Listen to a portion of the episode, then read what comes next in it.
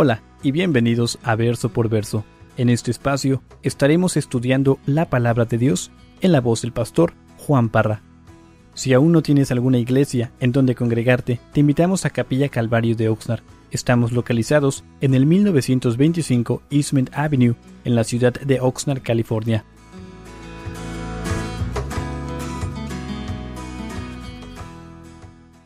Hermanos, vamos a, iniciar el capítulo 3 y en esta mañana vamos a, estudiar solamente la mitad del capítulo. Es un capítulo largo y, vamos a ver algo hermoso para cada una de nuestras vidas. Y, yo les animo de ahorita, desde ahorita que, abran su corazón, abran su corazón para el Señor. Y a veces para muchos de ustedes ya han leído estos libros y, a veces como ya leemos un libro pensamos que ya tenemos todo grabado en nuestra mente. Pero el Señor les quiere, nos quiere hablar en esta mañana. A mí me habló y, ya recibí el gozo del Señor. La palabra de Dios es tan hermosa y creo que les va a hablar a cada uno de ustedes en esta mañana. Y dice así en el verso 1. Hubo larga guerra entre la casa de Saúl y la casa de David, pero David se iba fortaleciendo y la casa de Saúl se iba debilitando. Y nacieron hijos a David en Hebrón. Su primogénito fue Amón de Ainoam, Gerlita. Su segundo, Kiliab de Abigail, la mujer de Nabal de, de Carmel. El tercero, Absalón, hijo de Maaca, hija de Talmai, rey de Jesús. El cuarto, Adonías, hijo de Agit. El quinto, Cefatías, hijo de Abital. El sexto, Itream, de Egla, mujer de David. Estos le nacieron a David en Hebrón. Padre, te damos gracias, Señor, en este día que tenemos el privilegio de escuchar tu palabra, Señor. Padre, yo pido que cada uno de nosotros podamos abrir nuestro corazón, Señor. Sabemos de que a veces somos orgullosos, a veces no nos humillamos, no nos sometemos a, lo que tú has establecido en tu palabra para cada una de nuestras vidas. Y Padre, yo pido que en este día, Señor, podamos ah, quitar nuestros dedos de nuestros oídos, Señor, y dejar que tu palabra penetre nuestra mente y permitirla que llegue hasta nuestro corazón, Señor. Padre, damos gracias por tu palabra, en el nombre de Jesús. Amén. Hermanos, aquí el capítulo 3 abre con las palabras, hubo larga guerra entre la casa de Saúl y la de David. Y para los que ya han estado con nosotros, ya han visto el inicio de esta gran guerra entre estas dos casas. Ahora, esta guerra civil aconteció, hermanos, porque Israel y Judá perdieron u olvidaron ah, el propósito y la visión de Dios para sus vidas. Y antes de de continuar ahí, hermanos, quiero que cada uno se haga esa pregunta. ¿Cuál es la visión? ¿Cuál es el propósito que Dios les ha dado a cada uno de ustedes? Porque Dios es un Dios de amor, un Dios de misericordia, un Dios de relación. Y Dios establece una relación con cada uno de nosotros. Y nos habla, pero a veces somos tercos y no escuchamos. Nos habla a través de nuestros familiares, amistades, a través de la palabra, de pastores, de la radio y nos está hablando a nuestro corazón y a veces como que cerramos nuestro corazón. Pero Dios tiene un propósito para cada una de nuestras vidas. ¿Cuál es ese propósito? Para Israel, para Judá, Dios había establecido un propósito para ellos y lo olvidaron. Hermanos, si regresamos hasta el libro de Génesis, vemos de que Dios había prometido a Abraham darle la tierra prometida. Génesis capítulo 12, verso 7, para si quieren leer eso ahí. Y Dios le prometió la tierra prometida a la descendencia de Abraham. En el libro de Deuteronomio capítulo 7, verso 1 hasta el 4, Dios le prometió, o más bien le ordenó al pueblo de Dios de tomar esta tierra. La tomaron, pero Dios también les ordenó que al entrar a esta tierra que les dieran la patada a las demás naciones, que los sacaran de la tierra, por muchos motivos. Uno de ellos lo vamos a ver en esta mañana, pero fueron desobedientes. ¿Cuántos de nosotros somos desobedientes? Y hermanos, si nos basamos simplemente a lo que es la palabra de Dios, es muy práctica, muy práctica y sencilla. Y Dios nos habla la obediencia, nos habla la obediencia. Leer la palabra de Dios y obedecerla. Es tan sencilla, tan simple que hasta un niño la puede entender, pero un teólogo se ahoga en ella. Ahora, el final del verso 1 dice, pero David se iba fortaleciendo y la casa de Saúl se iba debilitando. hermanos, escuchen estas palabras que escribió el famoso Matthew Henry ah, concerniente a este verso. Dice, la contienda entre la gracia y la corrupción en el corazón de los creyentes puede bien compararse con esta batalla. ¿Con cuál batalla? Con la batalla que está sucediendo entre la casa de David y de Saúl. Dice, hay, perdón, hay una larga guerra entre ellas, la carne contra el espíritu y el espíritu contra la carne. Pero a medida que se lleva a cabo y se realiza la obra de santidad, la corrupción se debilita cada vez más, como la casa de Saúl, mientras la gracia se fortalece más, como la casa de David. Y yo no sé cuántos de ustedes pueden o han notado eso en su vida, de que cuando uno está bien motivado, anda uno bien prendido, está constante en la palabra de Dios, está orando, nuestra carne se va disminuyendo. Somos más obedientes al Espíritu. Pero cuando andamos en el mundial y nos dejamos llevar de los placeres, obedecemos más los placeres de la carne, que son muchos hermanos, si todos nosotros somos sinceros, las tentaciones de la carne tienen poder. Ah, yo sé que en esta mañana hay un grupo que dedicó ayuno y desde aquí no puedo escuchar, pero me imagino que ya las tripas les están, están pidiendo algo. Y yo he dicho en el pasado de que, hermanos, quieren conocer el, el poder que tiene su carne, dejen de comer uno, dos, tres días y van a ver ese dominio que tiene la carne sobre nosotros. Así que es una realidad, hermanos, el poder que tiene la carne sobre nuestras vidas. Pero cuando alimentamos el espíritu, la carne se va disminuyendo, su potencia, su poder, aunque nunca deja de existir, siempre va a estar ahí hasta que el Señor venga en su gloria y nos dé estos cuerpos glorificados que tanto estamos anhelando. Ah, pero hermanos, estamos en una lucha constante contra los placeres de nuestra carne y debemos fortalecernos en la palabra de Dios y en la oración para que se realice la obra del Espíritu en nuestras vidas.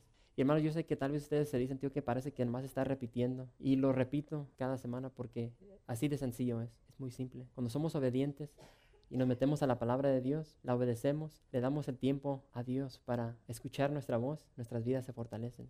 Para los que son padres, imagínense, hermanos, pasar días sin escuchar la voz de tus hijos. Allá afuera se oye una criatura llorar. Pero qué hermoso cuando como hijos podemos venir ante nuestro Padre y contarle nuestras penas, nuestros dolores. No solamente cuando hay dolor, cuando hay pena, sino en todo momento. Cuando todo va bien. Yo ahorita tengo un gozo, hermanos, porque antes de llegar a la iglesia, este, pasé, recogí el, el, buzón y estaba viendo ahí las cartas y, llegó una, ¿cómo se dice? La información de mi hija de la escuela, de las calificaciones, hermanos, y, y, da gozo, da, ese es el buen orgullo que podemos tener en nuestros hijos, de cuando nuestros hijos caminan rectamente como deben de, caminar, como dice la palabra de Dios, y nos gozamos en sus triunfos. Y es lo que quiere el Padre de nosotros, hermanos, que cada uno de nosotros caminemos, seamos obedientes a la palabra de Dios, y Él se goza y se place en eso. Ahora, no sé cuántos de ustedes notaron aquí uh, la mucha actividad de David en Hebrón. Uh, los siete años que reinó David en Hebrón, Ah, le nacieron seis hijos, gloria a Dios. Todos sabemos que los hijos son una bendición de Dios, son un regalo de Dios. Lo malo fue de que cada hijo tenía una distinta madre. Así es que David, el hombre conforme al corazón de Dios, como pueden ver hermanos, era humano. Y todos aquí somos humanos, cometemos errores. Ahora, hermanos, David hizo mal en tomar seis mujeres. Y antes de que terminemos este capítulo, va a tomar una más. Así es que vamos a ver de que la cosa va seria. Ah, pero tenemos que entender, hermanos, esa era la tradición. Esa era la tradición, la costumbre en esos días. Si eras un hombre de poder, un hombre de autoridad, eso lo demostrabas con qué? Con tener muchas mujeres. Y, uno puede ver que el día de hoy las cosas no han cambiado, especialmente en el hombre. Ah, a veces no sé, no sé qué, no sé qué, qué mentalidad tenemos. Eh, simple, simplemente es el pecado. Yo, yo recuerdo cuando andaba no en los caminos del Señor, a veces cuando andaba en la escuela había competencias entre amigos, pues a ver quién tiene más, más novias. Y eso lo mirábamos como algo bueno. No, pues yo tengo cuatro ahorita, ¿cuántas tienes tú? Yo tengo tres. No, pues hay que echarle más ganas. Y, y, le digo, mi esposa sabe, ¿para quién? Ah, pero sí, en nuestra mentalidad, digo que yo tengo cuatro mujeres y, y uno se siente muy hombre, pero la realidad es de que somos menos que un hombre. Y quiero leerles algo en esta mañana, hermanos. Ah, primeramente, como ya he mencionado en el pasado, la palabra de Dios nos pinta un cuadro de blanco y negro. La palabra de Dios no anda ocultando los pecados, las, las debilidades de sus hijos, de sus siervos.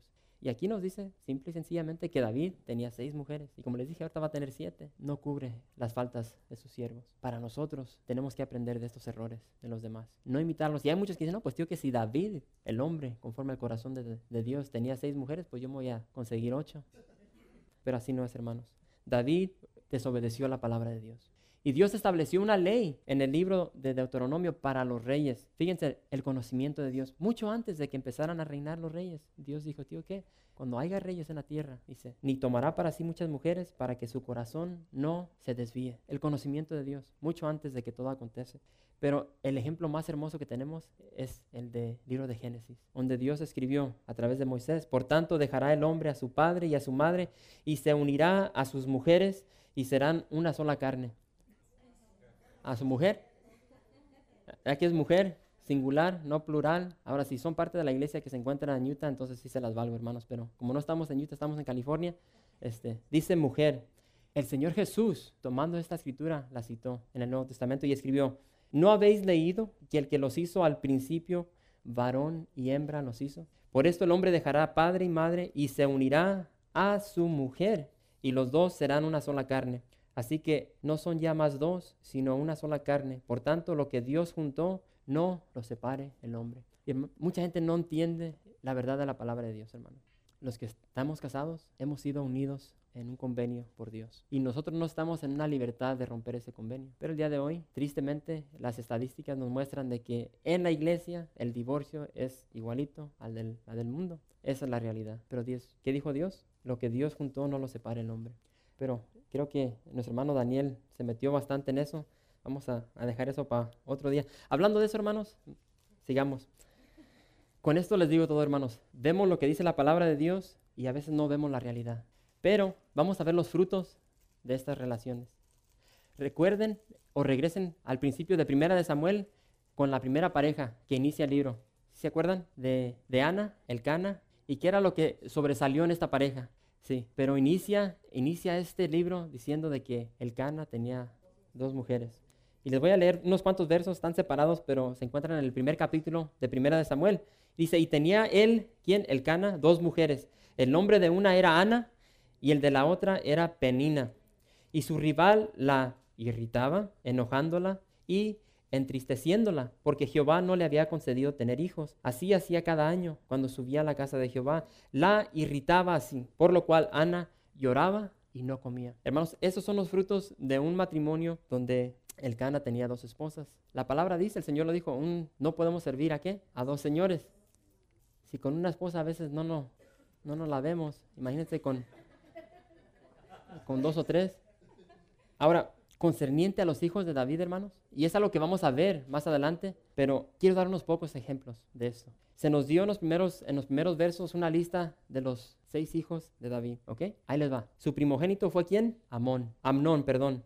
Este individuo violó a su media hermana. Es el fruto de los hijos de David. Absalón, hijo de Maaca, este mató a su medio hermano, a Amnón, por haber violado a su hija, a su hermana Tamar, el fruto de los hijos de David. Este mismo Absalón más adelante se revela contra David, quiere usurpar el reino, se lo quiere quitar a su padre y hay una historia donde hace huir a David de Jerusalén. Llega Absalón a Jerusalén, agarra a las concubinas de David que dejó, las sube al terrado y enfrente del pueblo tiene relaciones sexuales con ellas. Los frutos de David, de estas relaciones con estas mujeres. Adonías, otro hijo de David, antes de morir David, ¿qué es lo que hace? Trata de usurpar y usurpó el, trono de, David. Creo que todos conocen la historia de Betsabé. David se dejó llevar por la pasión, por la tentación de los ojos, vio a esta mujer hermosa bañándose, la tomó, tuvo relaciones, el fruto de esta relación, un hijo que muere. Más adelante nace Salomón y creo que ya todos conocemos la historia de Salomón, pero les quiero leer algo sobre Salomón. Se encuentra, no tienen que voltear ahí, pero se encuentra en Primera de Reyes capítulo 11 y dice así, pero el rey Salomón amó, además de las hijas de Faraón, a muchas mujeres extranjeras, a las de Moab, a las de Amón, a las de Edom, a las de Sidón y a las Eteas, gentes de las cuales Jehová había dicho a los hijos de Israel, no os llegaréis a ellas, ni ellas se llegarán a vosotros, porque ciertamente harán inclinar vuestros corazones tras sus dioses. A estas pues se juntó Salomón con amor, y tuvo setecientas mujeres, reinas y trescientas concubinas, y sus mujeres, esta es la clave, y sus mujeres desviaron su corazón. Y no importa qué bonito te pinta en el cuadro, hermanos, si nos dejamos llevar por la tentación de los ojos de las mujeres, lo único que van a hacer es nos van a desviar el corazón de Dios. Y como he dicho en el pasado, hay placer, hay placer en el pecado. Si no hubiera placer en el pecado, no andaríamos como animales detrás del pecado. Es simple y sencillamente. Esa es la realidad. Hallamos placer, hallamos gozo en el pecado, pero ese pecado es temporal y van a llegar las consecuencias. Y aquí estamos viendo las consecuencias del pecado de David, de su desobediencia a la palabra de Dios. Y por más que tratemos de correr, de escondernos, de Dios no nos podemos esconder. Van a surgir las consecuencias. Y a David lo alcanzaron. Ahora, dice en el verso 6, como había guerra entre la casa de Saúl y la casa de David, perdón, y la de David, aconteció que Abner se esforzaba por la casa de Saúl. Y había tenido Saúl una concubina que se llamaba Rispa, hija de Aja. Y dijo Isboset a Abner, ¿por qué te has llegado a la concubina de mi padre? Hermanos, aquí vemos de que sea cierto o no, pero vemos una acusación de Isboset contra Abner. Lo está acusando de tomar la concubina de su padre y simple y sencillamente esto se hacía, como ya mencioné, con lo hizo Absalón. Esto se hacía para, para o sea, usurpar un reino. Si es que fue cierto esto, lo que estamos viendo aquí es de que Abner quería usurpar, o sea, él levantó a Isboset como rey de Israel, pero lo estaba usando como un títere, porque el que estaba controlando todo era Abner, el gran, el gran ah, líder del ejército de él. Entonces aquí vemos una acusación. Ahora vamos a ver la reacción de Abner y dice en el verso 8, y se enojó Abner en gran manera por las palabras de Isboset y dijo, ¿soy yo cabeza de perro que, pertenezca, que pertenezca a Judá? Yo he hecho hoy misericordia con la casa de Saúl tu padre, con sus hermanos y con sus amigos, y no te he entregado en mano de David, y tú me haces hoy cargo del pecado de esta mujer. Así haga Dios a Abner, y aún le añada, si como ha jurado Jehová a David, no haga yo así con él, trasladando el reino de la casa de Saúl y confirmando el trono de David sobre Israel y sobre Judá, desde Dan hasta Berseba. Y él no pudo responder palabra a Abner porque le temía. Así es que se está poniendo ah, caliente la cosa aquí. El resultado de todo esto, hermanos, es de que Abner va a abandonar y se va a ir con David. Y hermanos, como les dije, no está claro si esta fue una acusación verídica o no, pero lo que sí está claro está en el verso 9. Y vamos a leer el verso 9 y el 10. Y dice, así haga Dios a Abner y aún le añada, si como ha jurado Jehová David, no haga yo así con él, trasladando el reino de la casa de Saúl y confirmando el trono de David sobre Israel y sobre Judá desde Dan hasta Berseba. Hermanos, Abner sabía que David iba a ser el próximo rey de Israel. Él lo sabía, mas sin embargo escogió rechazar a David y seguir su propia voluntad y levantar a Isboset sabiendo de que la voluntad de Dios era de que David fuera el próximo rey de Israel. Ahora, ¿cuántos de nosotros, hermanos, seguimos nuestros propios deseos egoístas conociendo lo que dice la palabra de Dios, conocemos la verdad, mas a veces nos hacemos como que, como que no, no estamos escuchando, tal como estamos viendo aquí con Abner, conociendo la voluntad de Dios, no la siguió, sino que siguió su propia voluntad. Ahora vamos a ver la reacción de David. Y dice en el verso 12, entonces envió Abner mensajeros a David de su parte, diciendo, ¿de quién es la tierra? Y que le dijesen, haz pacto conmigo, y he aquí que mi mano estará contigo para volver a ti todo Israel. Y David dijo, bien, Haré pacto contigo, mas una cosa te pido, no me vengas a ver sin que primero traigas a Mical, la hija de Saúl, cuando vengas a verme. Después de esto envió David mensajeros a Isboset, hijo de Saúl, diciendo, Restitúyeme mi mujer Mical, la cual desposé conmigo por cien prepucios de filisteos. Entonces Isboset envió y se la quitó a su marido, Paltiel, hijo de Lais, y su marido fue con ella, siguiéndola, y llorando hasta Baurim. Y le dijo a Abner, anda, vuélvete. Entonces se volvió. David dice, tío, que yo hago pacto contigo, pero primero me tienes que regresar a mi primera esposa. Yo quiero que regrese Mical. Ahora, de ahí nos podemos ir a, había mucho más por cuestión de tiempo. Hermanos, aquí vemos una vez más la consecuencia del pecado. Ahorita es como una teralaña que ha surgido por todo, se ha extendido para donde quiera. Ahora este mentado Paltiel tiene años viviendo con su mujer y llegan y le quitan a su esposa. Imagínense los que están casados aquí que un día llegue el presidente y dice, ¿qué? Connie, vámonos. O sea, ¿qué hace uno? El amor de este Paltiel dice que la siguió. ¿Sabe dónde quedará? Busqué yo a, ¿cómo dice? Baur pero la lloró. ¿Y por qué? Por la consecuencia de un pecado de sin deberla, decimos nosotros. Pero ¿por qué quería David a su mujer una vez más? Hermanos, creo que hay varias ah, razones. Creo que todavía sentía un, un, amor por ella. Fue su primera esposa. Y como dice la palabra de Dios, dice que le costó, le costó siempre prepucios de los filisteos.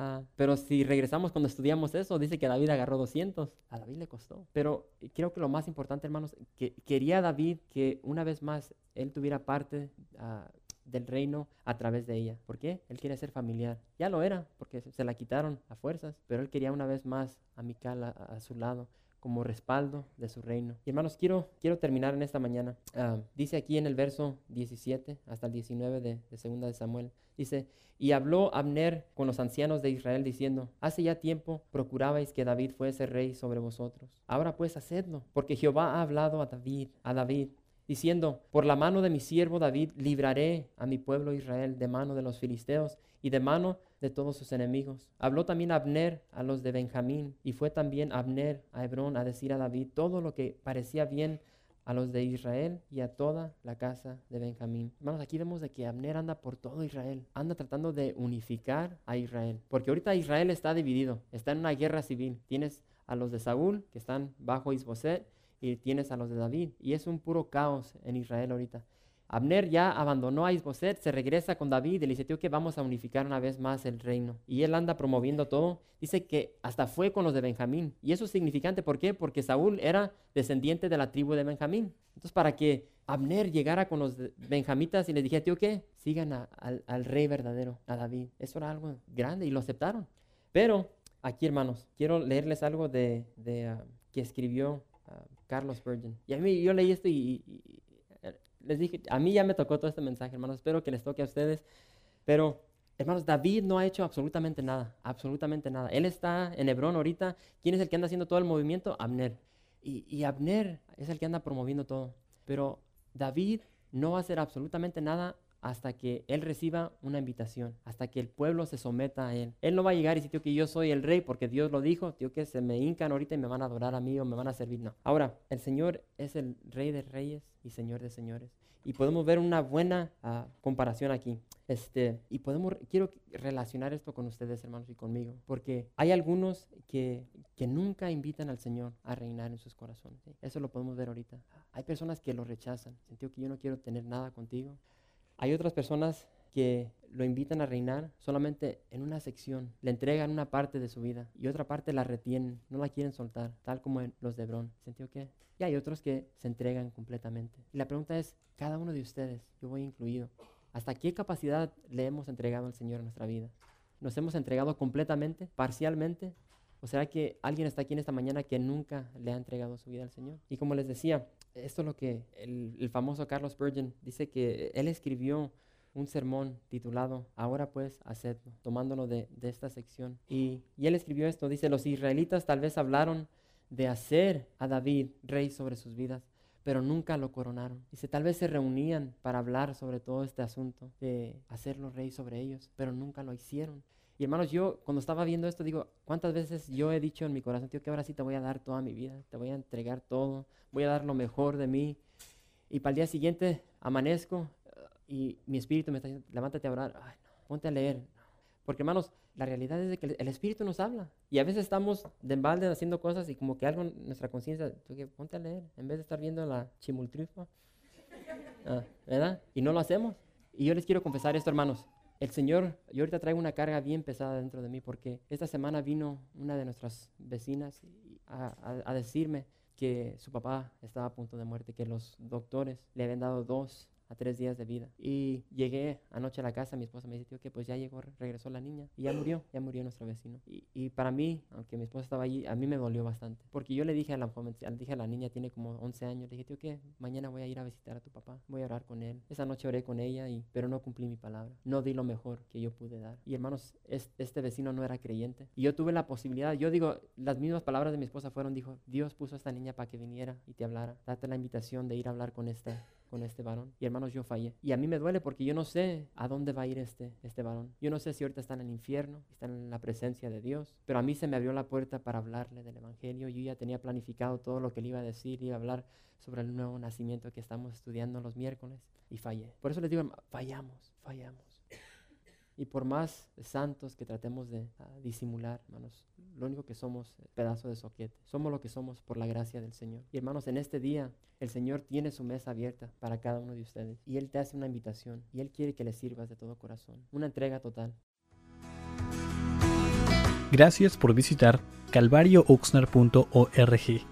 En este sitio web podrás encontrar información fresca cada semana como los servicios previamente grabados, los cuales están disponibles para ti para que los puedas escuchar en cualquier momento. Estamos seguros que este material será de gran edificación espiritual para tu vida y para tu familia. La visión de Capilla Calvario de Oxnard es ser como Jesús, aprendiendo y viviendo la palabra de Dios.